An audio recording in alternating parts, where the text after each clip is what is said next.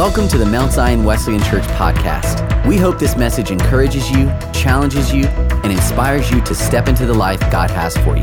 For more information about our church, visit us online at mountzionwesleyan.com. Well, good morning, church. Good morning and welcome, everybody. Welcome, all of you online. We are delighted and so glad you have joined us this morning. Uh, this morning, we are in this series, Habits, and so uh, I want to run an experiment with you guys real quick to see. Uh, let's just see how this goes. So I'm going to say a verse, and then I'm going to say one, two, three, and you guys recite this verse from memory, okay? It's not going to be on the screen. You just, if you know it, recite it from memory. And some of you are like, oh my goodness, like, he is testing my biblical knowledge right now. Like, I'm not, I'm a little nervous. So, uh, and anybody online, when I do this, like, type it out as fast as you can, okay? No copying and pasting, that's cheating, okay? So, here we go. Uh, I'm gonna say the verse again. You guys recite it from memory. See if you got this, okay? John 3 16. One, two, three.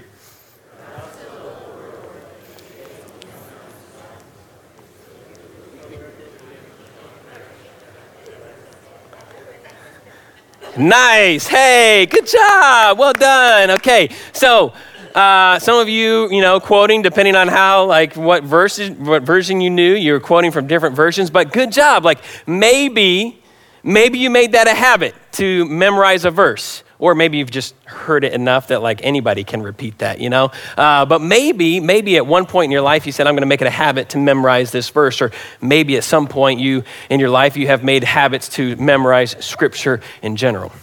Well i'm going to say now a controversial statement. You ready? The office is the greatest comedy show of all time. Jk that's not really it okay that's not controversial because it's obvious. Ah, no, okay, forget that. Don't worry. This is, this is what I mean. Okay, here's the controversial statement for real. There's a problem with John 3.16. Yeah, wait a minute. Whoa, whoa, whoa, whoa, whoa. I mean, isn't that the most like precise, most concise, power-packed verse in all of Scripture and all of the Bible? Well, the problem is not with the verse. The problem is how the verse has, present, has been presented over the past hundred years or so. You see, the church has tended to present John 3:16 as a finish line, as the end. When in fact John 3:16 is instead a starting line. That we have proclaimed saying, you know, believe the truth about Jesus and go to heaven and not when you die all is good that the gospel has kind of been flattened or been condensed into these series of like software agreement statements. Hey, all is bad, I'm a sinner, Jesus is Savior, believe in Him, all is good.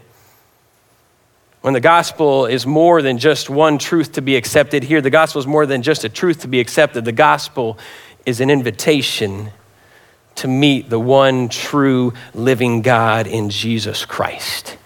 And this changes how we live what we do, this changes everything because He is the way who shows us the way in our life. He is the truth who consistently reveals truth to us as we proceed in this thing called life. He is the life that gives us life. You see, if this is the starting line, John 3:16, what might how might we speak of the finish line? Well, serendipitously, it can actually be found in 1 John 3:16. It says this is how we know what love is. Jesus Christ laid down his life for us, therefore we must lay down our lives for one another. The primary and most compelling way the world can know the love of God is to experience it through those who claim to love God themselves. You are the living gospel. You are the primary way the world around you knows Jesus and knows the good news of the gospel. You see, once the gospel has been received that Jesus is Lord, this invitation, there is a call, a commission, and a responsibility as believers, as those who love Him, to love others, to bring His kingdom here and now to invite and invoke his presence among us, to, as Matthew 28 says, go and make disciples of all nations. For he is bringing a new creation. The old is gone, the new has come, and we have been reconciled to God himself. And he gives us this ministry of reconciliation that we might, he has committed to us this, that we might be Christ's ambassadors as though God were making his appeal through us. We are invited and commissioned to bring the gospel once we have received it. And this, this is the habit we bring forth to you today the habit of proclaiming the gospel. And as I've thought about this, I've tried to think of the people that I feel have done an incredibly good job of this people that astound me in making a habit to talk to people about Jesus or making a habit of being with Jesus and just proclaiming something good about him and inviting his presence into a conversation and into a moment. And so I want to tell you a couple of stories, a few stories. First, I want to tell you about my friend named Brent. Brent lives in Kernersville, and I've known him for the past 10 years. One of the things that strikes me about Brent is I have never sitting down at a restaurant with his family without him by the end of the meal praying with the waiter or waitress. Never. At some point in the conversation, at some point, Brent, in conversation with this waiter or waitress, asked the question, May I pray with you? And instantly the conversation changes because Jesus is invited into this moment and walls break down and amazing things happen. For example, Brent likes to frequent this restaurant called Country Barbecue. Maybe you've been there before, but he goes to this restaurant fairly frequently, and over time, he has built this relationship and, and been intentional about building a friendship with one of the waitresses. At first, he would go in and he would just get to know her, he'd have a conversation with her, and then he would ask her if he could pray with her. Over time, he began to know her story. He began to learn about her family, her mission, her goals, her dreams, her hopes, her futures, her failures, the things that broke her. Over time, he began to learn about her because he was present with her. And one time in particular, Brent took a $25 gift card, just simple act of kindness, and gave it to her. And in that moment of her feeling a great sense of love, she also broke down because, unbeknownst to him, she and her husband had just had a difficult time and they'd just gotten in a wreck and they were having some difficulty with finances. And she said, You don't know, even though this is just a small gift, how much this means to me. And she broke down in that moment. And then Brent was able to declare and proclaim the hope of Jesus Christ in her life. And in that restaurant, right then and there, sitting next to her, sitting next to him in the booth, he said, Do you want to give your life to Jesus? And she gave her life to Jesus in that moment. Because Brent was intentional about building a relationship and being present in someone's life. And then he was intentional about sharing Jesus with her, the hope that he has Brent doesn't have some degree in theology. He doesn't know all the answers. He simply took small steps of obedience to be intentional in a conversation with somebody and building a relationship and being present. The next person that I want to share with you about is somebody that many of you know. His name is Kenneth. Kenneth Payne. He attends church here. And Kenneth loves his friends. Kenneth cherishes his friends very, very deeply. And his story starts with a man that he knew his whole life. And as this man began to have some struggles uh, in, a, in a relationship, Kenneth decided that he was going to love this man well. And so he started visiting him about every week or every other week at his shop. He'd simply go, and he'd ask him if he needed anything. He would go and he would talk to him and he would value him and he would love him well. And over the weeks and about six months passed by of Kenneth every single week or every other week being consistently present in this man's life. About six months in, the man at home, knowing now that Kenneth has proclaimed Jesus and that he is the hope and savior of his life, Kenneth, uh, this man has some pain in his leg. And so he starts to pray. He's like, I don't know what to do, but you know, I guess Kenneth has told me about this God. And so he's like, I'm going to pray for healing. And then, and then the pain actually transfers to his other leg and gets worse. And so he's like, well, I guess the only thing I have to do now is just submit because this ain't working. And so in that moment, because of Kenneth's faithful consistency in his life, he, sell, he surrendered his life to Jesus. And he calls up Kenneth and he said, Kenneth, I want to tell you I'm a changed man, that God has changed me and He's now in my life and I've surrendered to Him. And you know what? You're an incredibly crucial part of that story. He said, I thought that nobody cared about me, but you actually showed me you were probably the only one who actually cared about me. You see, Kenneth didn't have this action plan. He didn't have all the answers. He simply took a step of obedience and faithful presence in this man's life and was faithful in saying, Jesus is my hope and my salvation.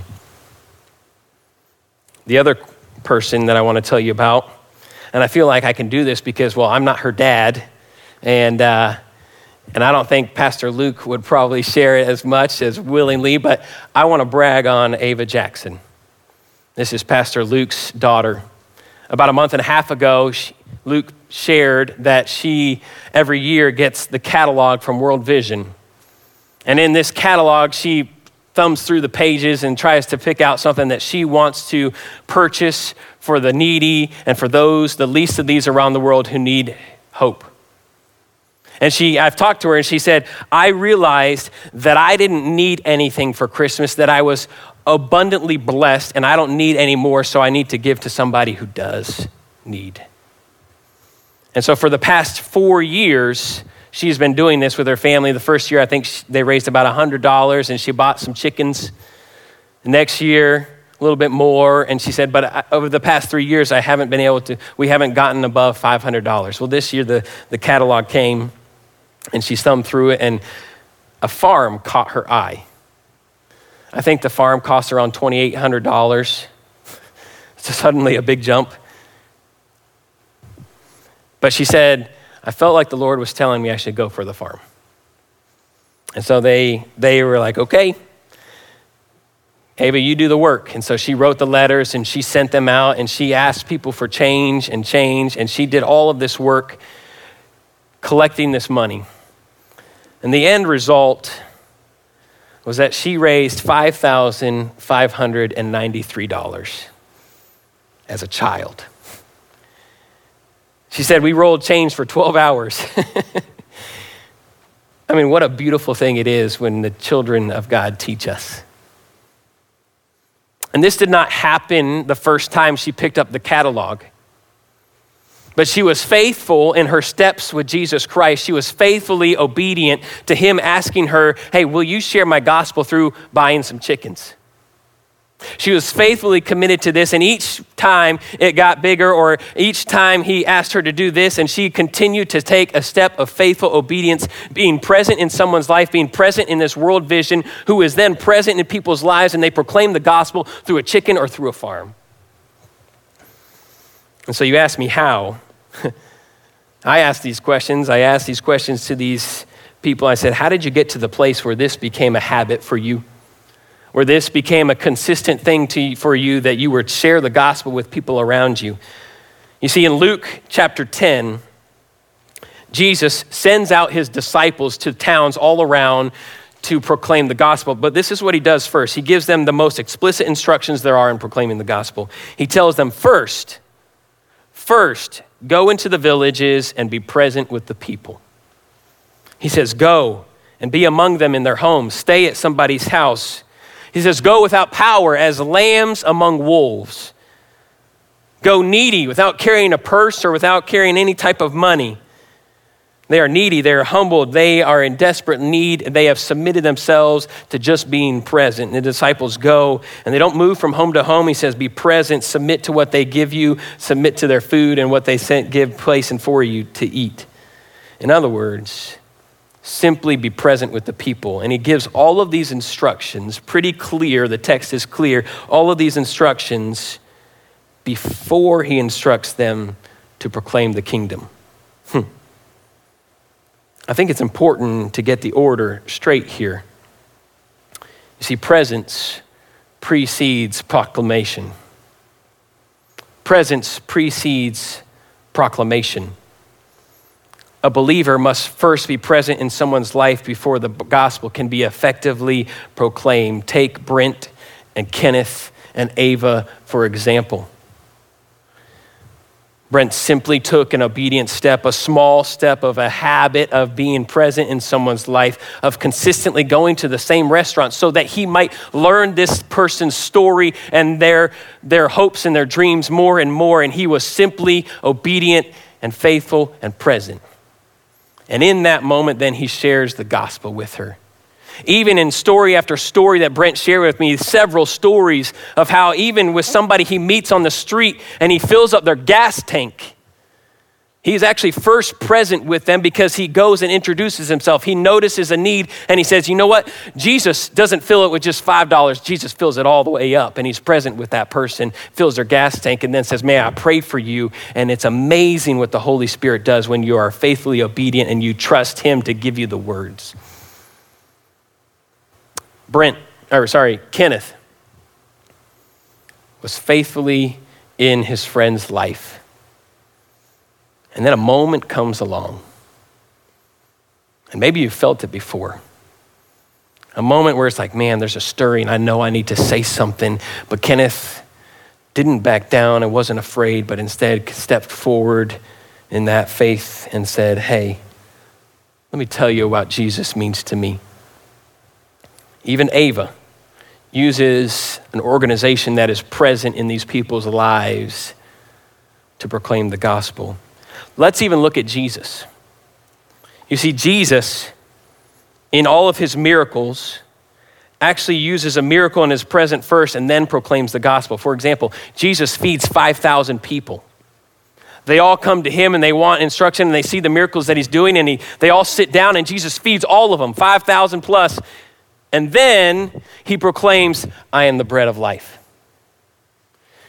Jesus, with the raising of Lazarus, walks into the scene where everybody is weeping and he is present with them in their weeping. Jesus himself weeps. And then he raises Lazarus from the dead and then proclaims, I am the resurrection and the life. He is present and proclaims the gospel. He shows them the value that they are, how much he loves them, and then also proclaims the gospel. Even before this sermon, I've been pondering this word present. Sometimes considering how in the world how we've how have we gotten through some of the ministry that we have gotten through. And it boils down to we are present in students lives.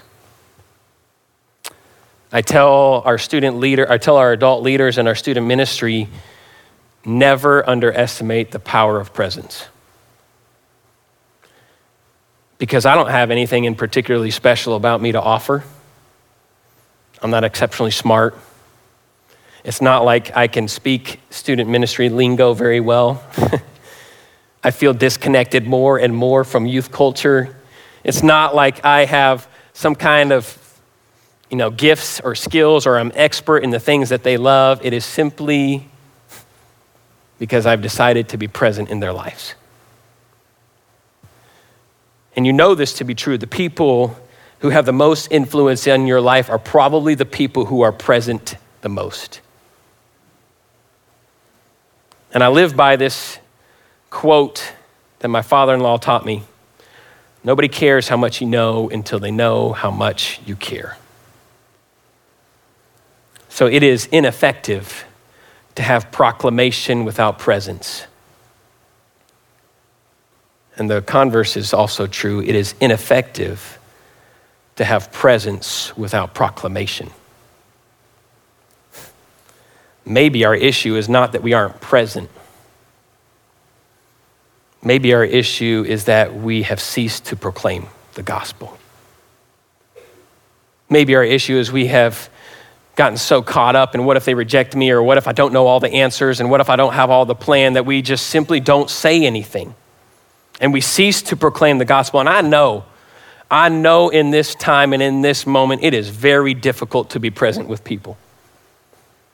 But there are still people we interact with. There are still family members. There are still coworkers. There are still people that you can have a pick up the phone and have a conversation with. There are still people that you can send a text to. There are still people that as you walk in your neighborhood, you see them and you can linger a little bit more in a conversation and then invite Jesus into it. There are still restaurants that you can go to. There are still places that you can be present.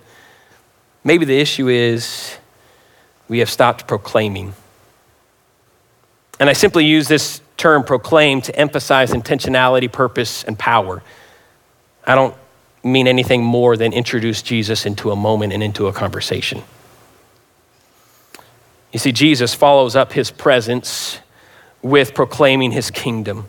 In the book of Acts, we see that the apostles, we see miracles accompany the apostles wherever they go when they proclaim the gospel when they actually proclaim the gospel. And when we proclaim the gospel, when we share the good news of Jesus, when we testify about what he has done and how he has changed us, this opens up space for the Holy Spirit and God to demonstrate his power and the authority of Christ's reign. Without doing this, it doesn't open up that space without submitting to him and saying, hey, let's bring Jesus into their conversation. What kind of authority and what kind of power there and what kind of reign is Jesus having in that conversation?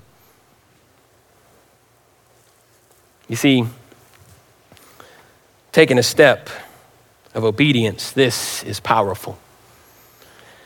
And maybe, maybe we don't see things changing or we don't see some of the miracles that we wished we would see. Maybe because it's we cease to proclaim the gospel to those around us. And so I would sum up how do we do this in two words faithful presence faithful presence. One is faithful presence with Jesus. Brent, in my story, as I talked to him, he said, I had to tell myself, I said, How did you get to this place where you were consistently sharing the gospel? How did you get to this place where it was a habit? And he said, I had to tell myself every single day to follow Jesus. I had to tell myself every single day to read his scriptures. He said, and I stutter. And Brent is not one that if you spoke to, you'd be like, man, he is just a manipulator of words and he is so crafty in his language. No, Brent is like a Moses that stutters and, and stampers in his language and in his conversations. And you say, how in the world does he do this? He says, when I started to live my life for Jesus, he gave me this word and he says, fear not. I will give you the words.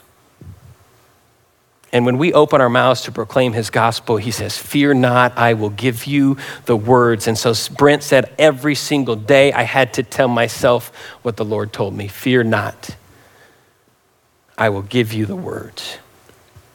Kenneth, said, I became a Christian a long, long time ago, many years ago. He said, but I did not take it seriously until a little while back when I rededicated my life to the Lord. And he says, from then on out, I decided that this was the number one priority. And he said, and I recall Kenneth over the years coming into the office here at the church and sharing about how many days in a row he had spent reading his scriptures. You see, because Luke 6:45 says a good man brings good things out of the good stored up in his heart. An evil man brings evil out of the evil stored up in his heart, for the mouth speaks what the heart is full of. What is your heart full of? You see, these are simple steps of filling your heart with Jesus simple steps of being faithfully present with the Lord in the morning or in the evening, being faithfully present with the Lord as you go throughout your day, being faithfully present with Jesus each and every day, simply taking one step at a time, being faithfully present with Jesus. And as you infill, as you fill your heart with His presence, with His Word, out of that comes the gospel. Out of that comes what I have learned. And this is what Jesus is teaching me because we have been faithfully present with Jesus. And out of the overflow of these simple steps comes the proclamation of the gospel. You remember last week when Pastor Luke shared this illustration about the importance of little things?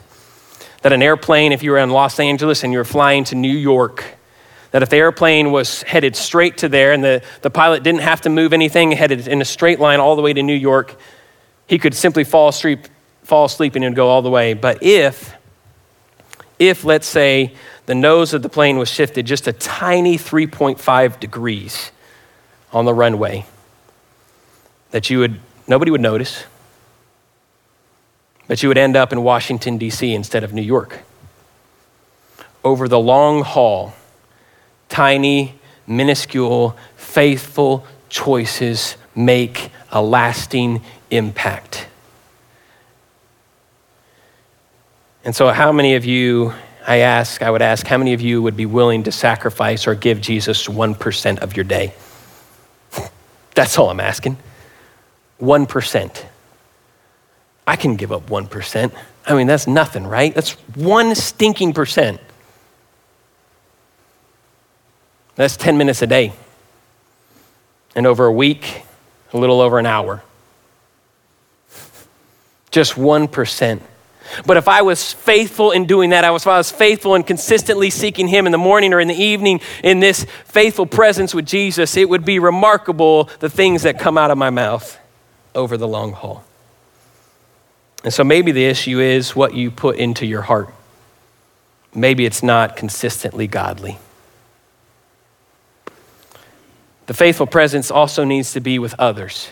We need to be faithfully present with others. Like I said, I know this is difficult during this time. But there are ways that we can do this. Let's not get bogged down in restrictions, but let's explore ways that we can continue to proclaim the gospel because you are the living gospel you are probably the first that somebody will know about the gospel of Jesus Christ in what you post, in your conversation, and how you interact with your coworkers, and how you love your family. You will be the first that somebody knows of the gospel of Jesus Christ in your bitterness or in your joy, in your attitude, in the choices you make, in the things you proclaim, and in the hope that you have. You are the living gospel present to people in front of them. And so let's be present with our families with those close friends. The gospel, the kingdom needs people who are like Kenneth and who are like Brent, who are present with those who are around them. The p- gospel needs people who are like Deuteronomy chapter 6 talks about talk with the talk about the word when you're at home, when you lay down at night, when you walk on the roads, when you're traveling to your ball games or when you're traveling to school. The gospel needs people, the kingdom of God needs people who are faithfully and consistently proclaiming the gospel at home with their children in the morning or in the evening having this time of devotion before school or before they go to bed, who are consistently on traveling from here to there and saying, Hey, how was your day? And Jesus is so good. Let me tell you about what Jesus taught me today and how the conversation leads to God opening up opportunities to proclaim the gospel and how hope is filled because of Jesus. The gospel needs people who are present amongst their neighbors and amongst friends and maybe it's simply these simple steps of obedience, like Brent and Kenneth have made, where you go and visit a friend, or you pick up the phone and call somebody, or you send a text to somebody you haven't heard from and you say, Hey, I just want to check in on you. And then you proclaim, Hey, you know what? This is what Jesus has done. Maybe it's as simple as a step of saying, Hey, come and see what God is doing at my church. I know we're in a tough situation. I know things seem hopeless, but come and see what God is doing. Or maybe it's, hey, just watch online. I know that things are a little sketch, like, hey, watch online. And it's a simple step of obedience of being with a friend and proclaiming, hey, this is the gospel. This is a gesture of great love.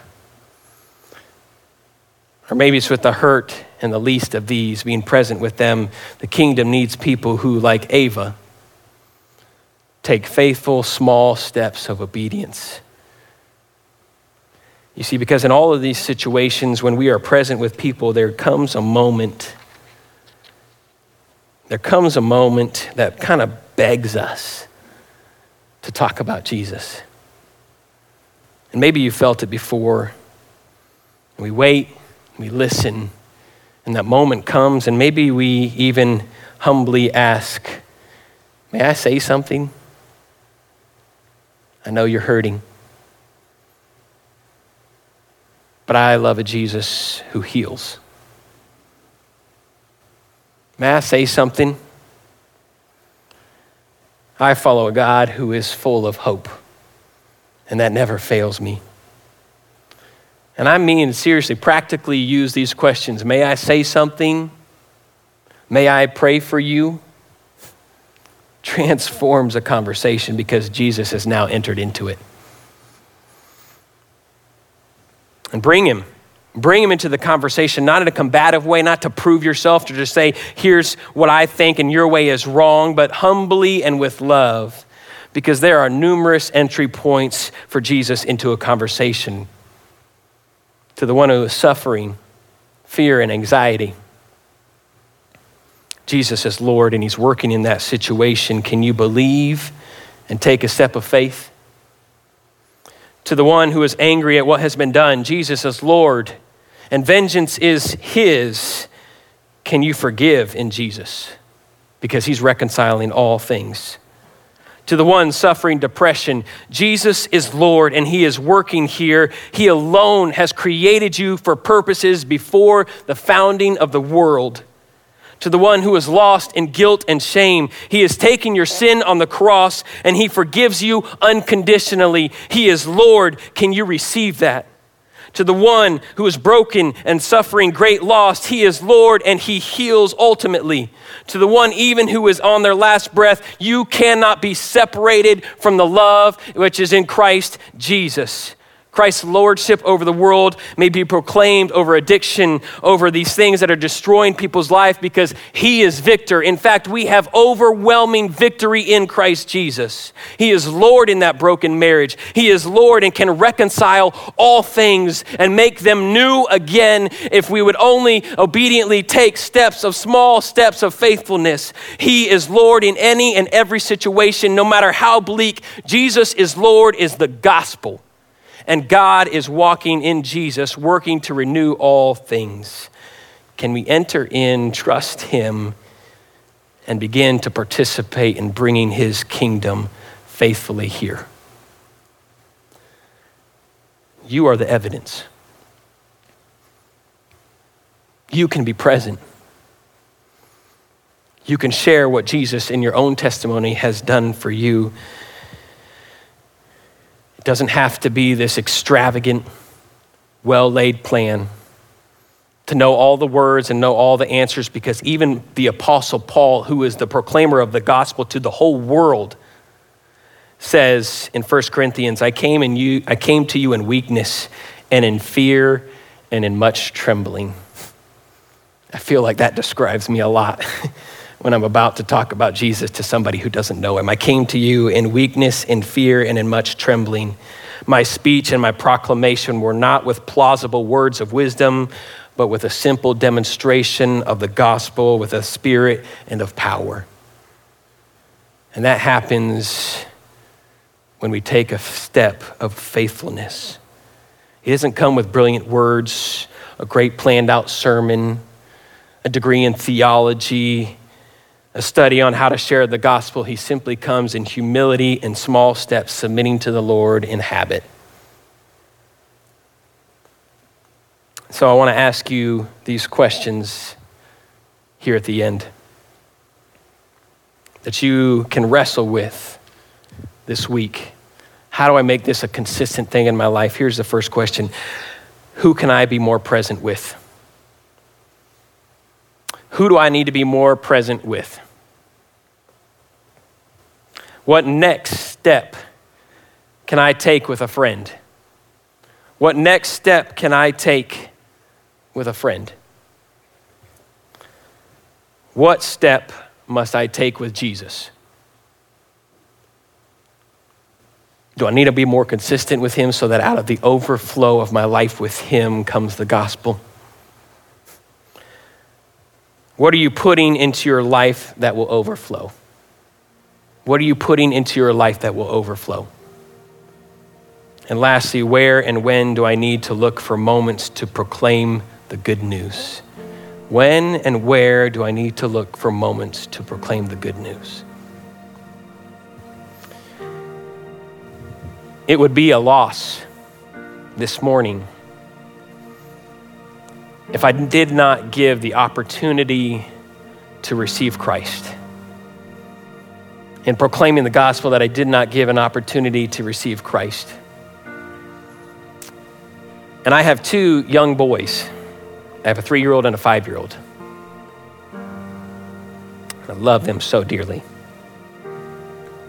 And when I, when those boys are struggling, we've had just had some rough difficulty.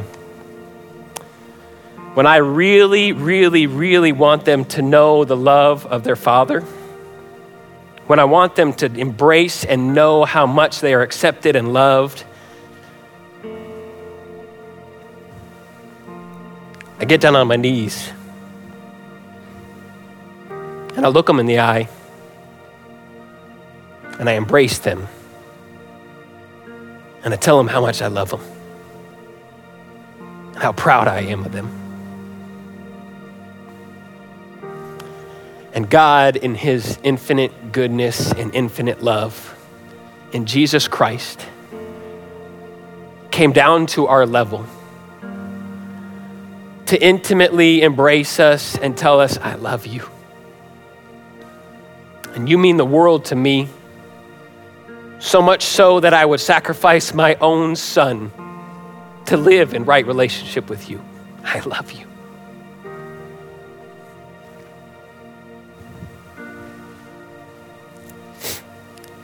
The gospel is the fulfillment of the promise to make the world right through Jesus Christ. That he died for our wrongdoings, and by his death and resurrection, he defeated the effects of sin. He defeated the separation that was caused because of it, that we might have right relationship with God. In Christ, old things have passed away, and the new is here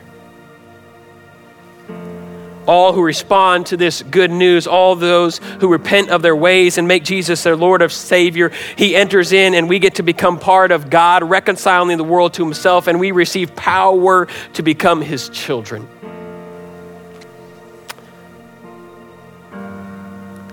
So, are you hopeless? Are you caught in a world gone wrong? Have you become caught up in sin? Are you powerless? Are you being destroyed by the world around you by injustice? God has come in Jesus Christ and defeated these powers. He has come as a human to reconcile the world to himself, to declare his love by the sacrifice on the cross. And therefore, God made Jesus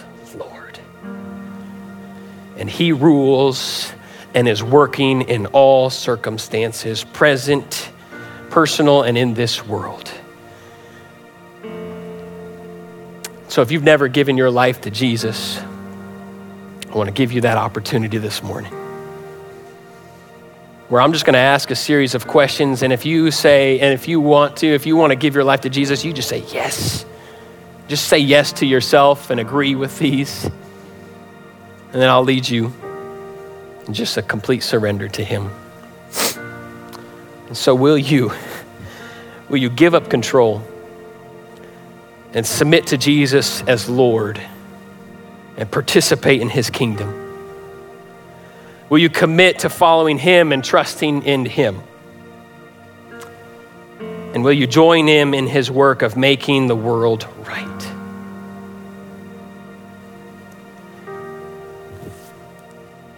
Jesus, I give you my life.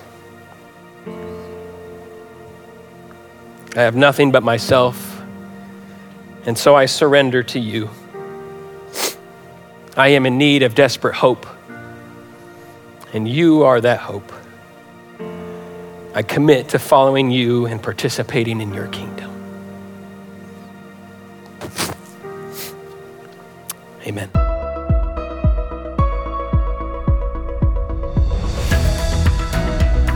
Thanks for listening to the Mount Zion Wesleyan Church podcast. We hope this message has inspired you to take a next step in your walk with Jesus. For more messages or to watch our full worship gathering on demand, visit us online at mountzionwesleyan.com.